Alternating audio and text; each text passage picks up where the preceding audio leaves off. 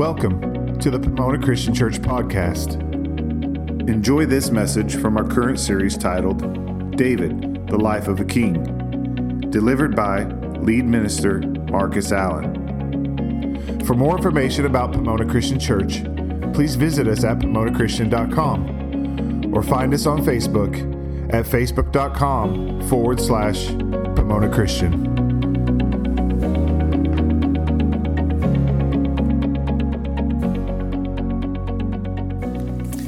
Well, one of my uh, favorite movies, especially as a kid, I was about nine years old when it came out, but it was uh, a movie with Harrison Ford, and it was Indiana Jones and Raiders of the Lost Ark. And I can tell you, when I was that age, that movie just blew me away. I loved that movie. I still like it.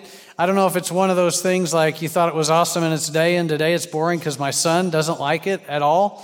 He says it's slow and it's boring, and I tell him it's still one of the best movies ever made. So we have one of those debates. But in that movie, uh, there is a group, and it's always, you know, if you need a villain for every movie, it's the Nazis. You know, they pretty much fill the villain role in, in many movies. And they wanted this thing called the Ark of the Covenant, because they thought if they got a hold of the Ark of the Covenant, they would win World War II and they would dominate uh, the world. Now, as you, if you've seen the movie, they find it, but it kind of backfires on them and it doesn't work like that. Now, in the Bible, in the account we're coming to today, uh, previously the Ark of the Covenant had actually been captured by the Philistines, but then it had been returned and just kind of stored in a barn or, or some building. And that was before a man named Saul was made king. And after Saul comes David. So, through this long period of time, instead of being in the tabernacle, the Ark of the Covenant is basically stored uh, in this, in this building, in this town in Judah. So, David, as we looked at last week, it takes a while, but he becomes king of all Israel. And one of the first things he does after that is there's one little city that has yet to be conquered in the promised land, and that city is Jerusalem. So David goes up, he attacks and conquers Jerusalem, and because of where it's situated and its position on the mountain, he decides to make that the capital because it's well defended. And that becomes the capital, and that's why it's called the city of David, because it is the city that David had conquered. But one of the first things he wants to do as king in his new capital is bring the ark up and put it in the tabernacle where it belongs. And basically, a tabernacle was a tent. And so that's what David wants to do. And it, I think it serves as a reminder of why David was chosen, why God chose him to be king to replace Saul. And if we jump back to 1 Samuel 16, it goes back to where God told the prophet Samuel to go anoint the man who was going to be the next king. And so he goes to the house of this man named Jesse. And it says in verse 6 when they arrived, Samuel saw Eliab and thought, Surely the Lord's anointed stands here before the Lord. And so he thought, Look at this guy. He's big, he's strong. This is the man who's going to be king. He's the oldest son. It says, But the Lord said to Samuel, Do not consider his appearance or height, or his height, for I have rejected him. The Lord does not look at things man looks at. Man looks at the outward appearance, but the Lord looks at the heart. Now that ought to be encouraging because, you know, a lot of us aren't much to look at. But it says God looks past the surface. He looks at the heart. He can see beyond what other people see. He can see the whole picture. You know, we make surface level judgments now, I know you young people at school, you know, maybe you can see people and you kind of make judgments based on their clothes or if they're good at sports or if they're popular, if everybody likes them, and you kind of make judgments. Adults, sometimes we can look at people by, well, maybe what kind of job they have or what kind of house they have or what kind of car they drive or accomplishments they've made in life. And we can do the same thing. Maybe it just changes, but this shows us that God looks beyond all of that and God can see the heart. He can see the motives, the motivation. He can see the actions and what's really going on.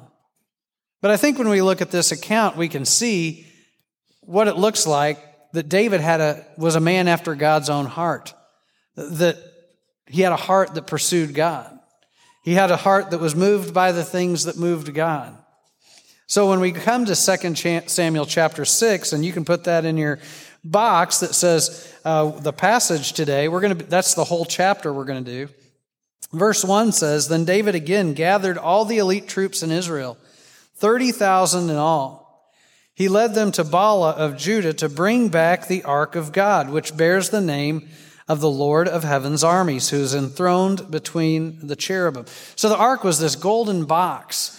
In that box were the Ten Commandments, uh, some manna that God had provided the Israelites in the wilderness. And Moses had a brother named Aaron who had a staff, and that staff budded, and they stored that in the Ark of the Covenant. But that box was a reminder of God's presence and the promise that he had made them, and it was sacred, and it was to go to, in the most holy place of the tabernacle and later the temple.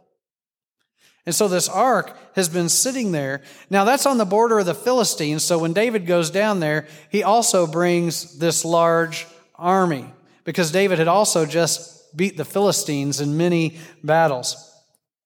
And it says they placed the ark of God on a new cart and brought it from Abinadab's house, which was on a hill. Uzzah and Ahio, Abinadab's sons, were guiding the ark that carried the ark of God. Ahio walked in front of the ark.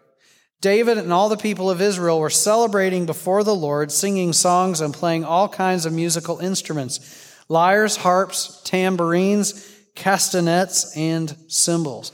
So you see, there's this big procession as they bring the Ark of the Covenant to Jerusalem, this celebration and this worship.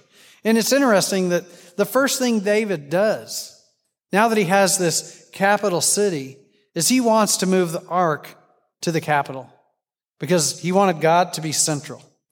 He wanted him to be central to everything in the life of the nation, to the government, to his reign as king, to remind them of who they were and who God is. And we'll see later, I think it was in David's plans to build a temple, that he will ask to build a temple. So the first thing we can see in David's heart is this that David puts God first. That's what it means to have David was a man after God's own heart, that God was first in David's life. In his life, in his worship, as he wrote the Psalms, in his goals and his plans as king, God was central. And he sought what God wanted. And that's what a heart for God does. Grand, my grandfather passed away in Minnesota, that he had been an elder in a small church for a long, long time. And as we were preparing uh, for the funeral and getting things together, uh, someone said something that my grandma, my grandpa was a farmer. And it didn't matter where he was at in the crops and in the harvest, whatever was going on, he would not miss worship. He said that one hour is not going to make a difference in the harvest or in the crops. And it didn't matter what happened, that he would stop what he was doing and made sure that he put God first in worship. See, what it means to give God first place, I think a lot of times we can ascribe God first place and we can list the proper priorities, but it's another thing to put God first, to where it shows up in our actions and in our schedules and in all those things. So he said the, the two greatest commandments are to love the Lord your God with all your heart, soul, mind, and strength, and love your neighbor as yourself. But one is the most important because you can't do the second without the first, and that is to love the Lord your God with all your heart, soul, mind, and strength. And a lot of times I don't think our problems, our weakness, our failures come from the fact that we don't love God, but often that He's not our first love. Or we allow the things we feel are urgent and pressing to replace what should be first and push God to the side. You know, it's one thing I'll see a lot of people list, a lot of times, you know, God, then family, and then third, maybe country or something else.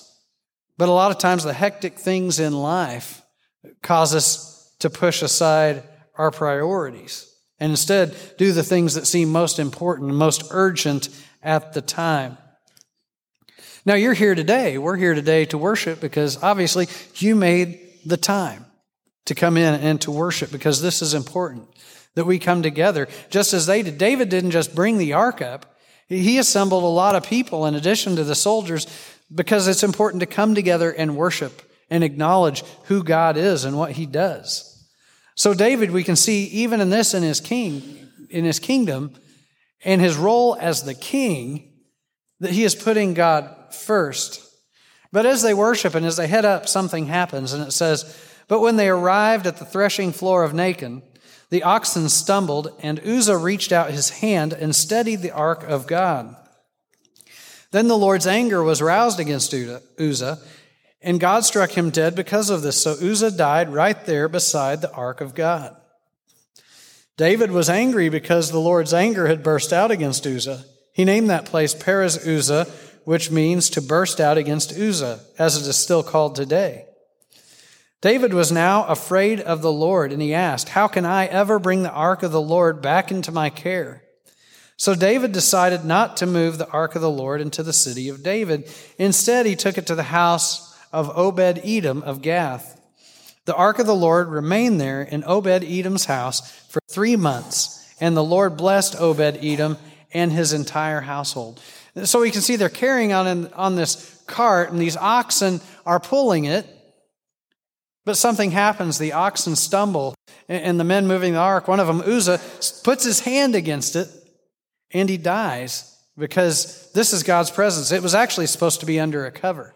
It was not supposed to be touched. It was clear in God's word. In fact, it said they were supposed to carry this with poles, that there were rings on there that they were to carry with poles and keep it covered as they moved it. But I kind of think they thought, you know, Jerusalem is uphill and it's a long way uphill. So why don't we just put this thing on a cart? We're going to do what we think.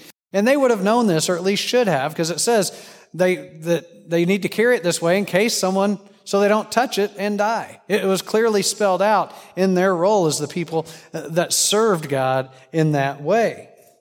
But the oxen stumble.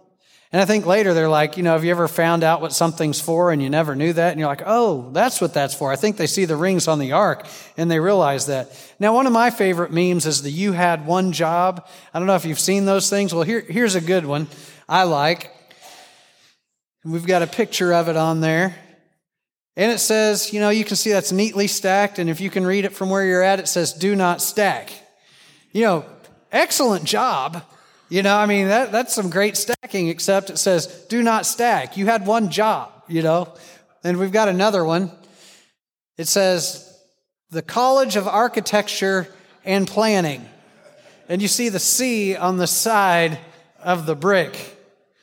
That could explain some architectural plans maybe you've seen in your life. It's like you have one job.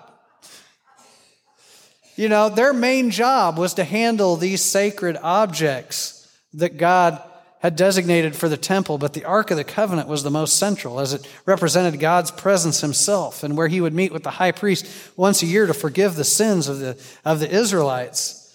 But they did things the way they wanted. They ignored God's word. Now, here's the thing we can't faithfully follow without obedience. We can't truly worship if we're not obeying in our life. And we have a lot of places that'll claim to be a church or claim to be Christian, but they're deciding now that they'll do whatever they want with God's word. They don't care if God's word says this back then, we're going to do what we want. And our worship as we come together is also connected to our obedience when we're apart. You know, corporate worship is important, but also it's our daily obedience that is another form of worship. You know, sometimes when the Israelites, they would worship idols, but they would also worship God at the same time, and they really weren't worshiping. That's why Isaiah said, These people honor me with their lips, but their hearts are far from me. That they might go through the motions of worship, but there wasn't the obedience that showed their heart. So when our heart is right, our actions will follow. Ecclesiastes 5, David's son Solomon says, Guard your steps when you go to the house of God. Go near to listen rather than to offer the sacrifice of fools who do not know what they do wrong. It says we have to look at our lives. We have to examine our lives also as we worship. You know, if we only come together to study, to worship, but we ignore truth, we're missing the point.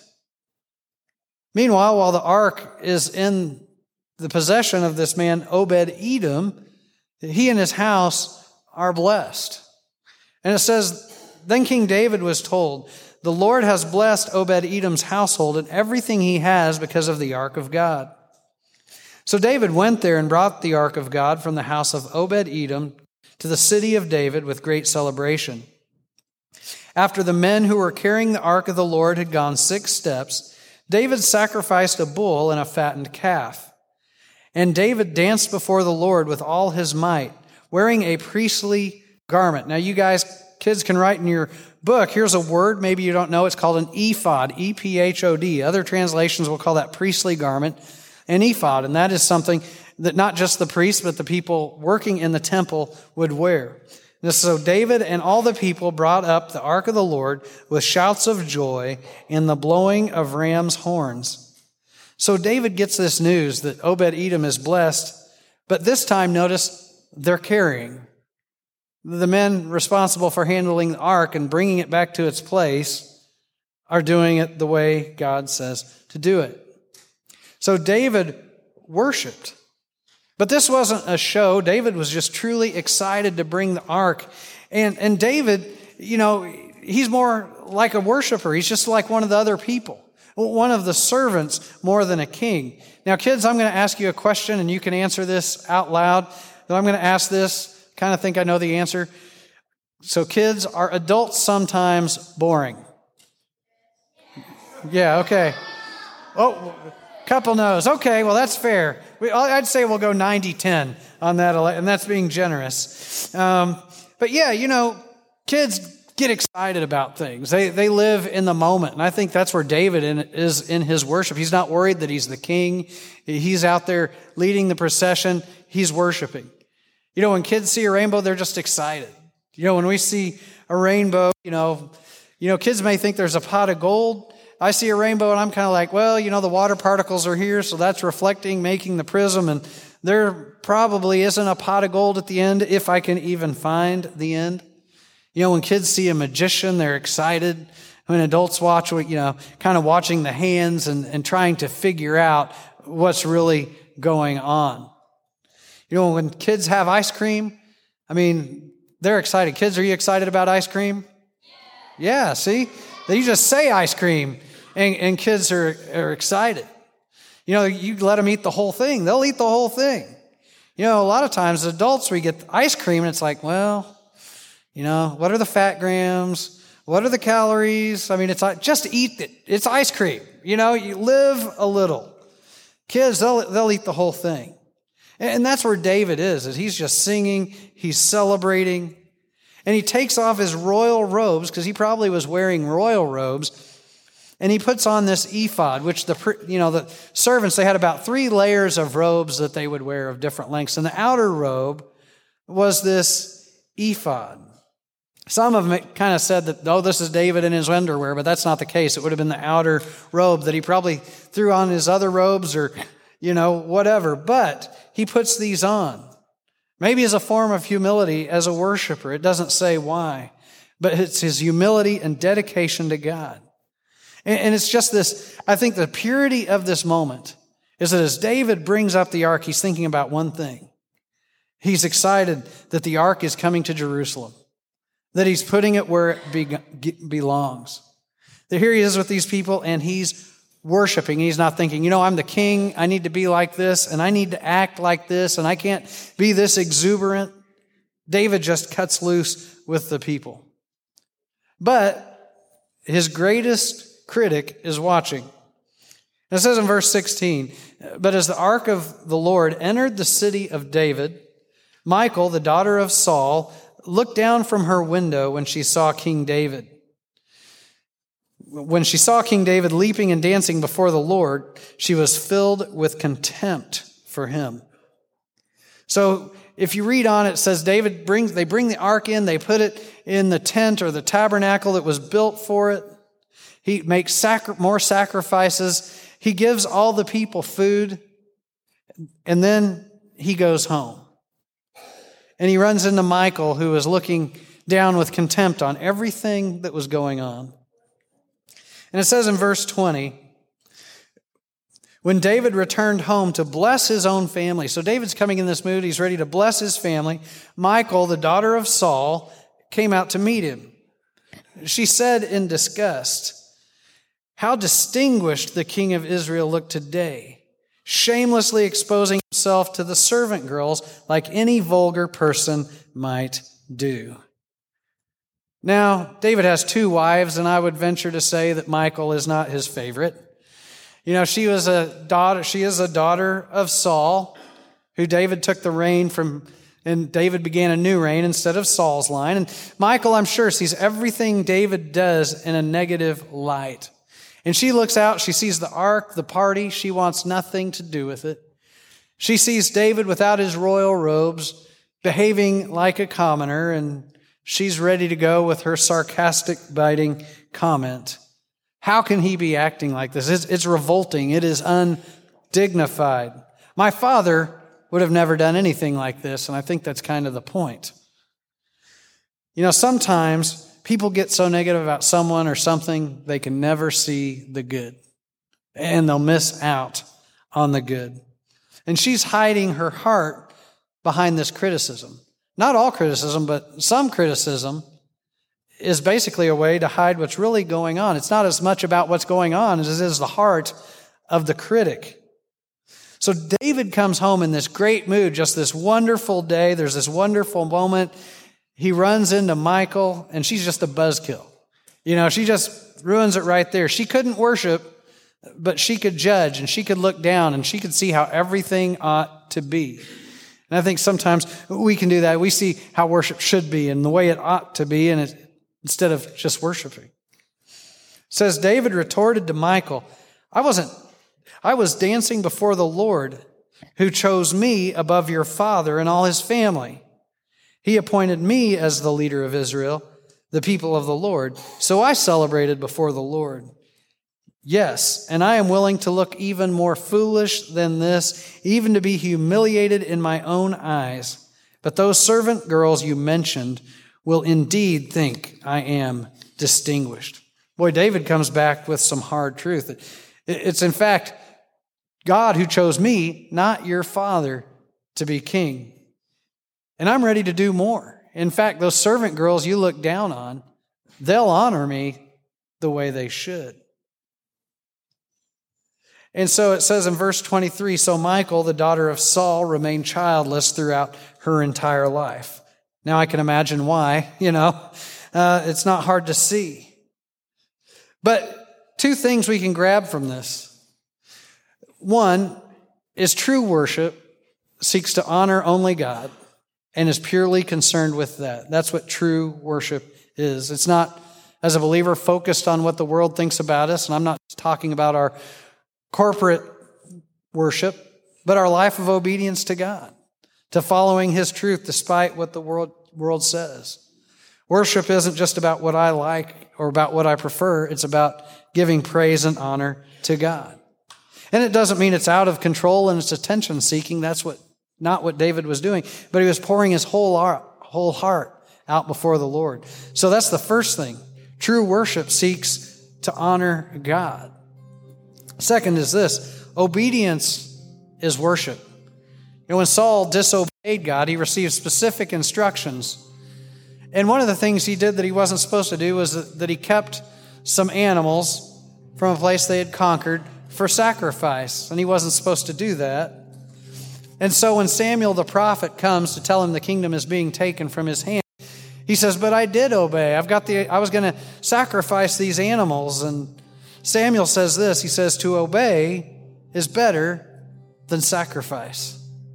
That what's even more important than our worship that we do with our mouths is our obedience in our lives.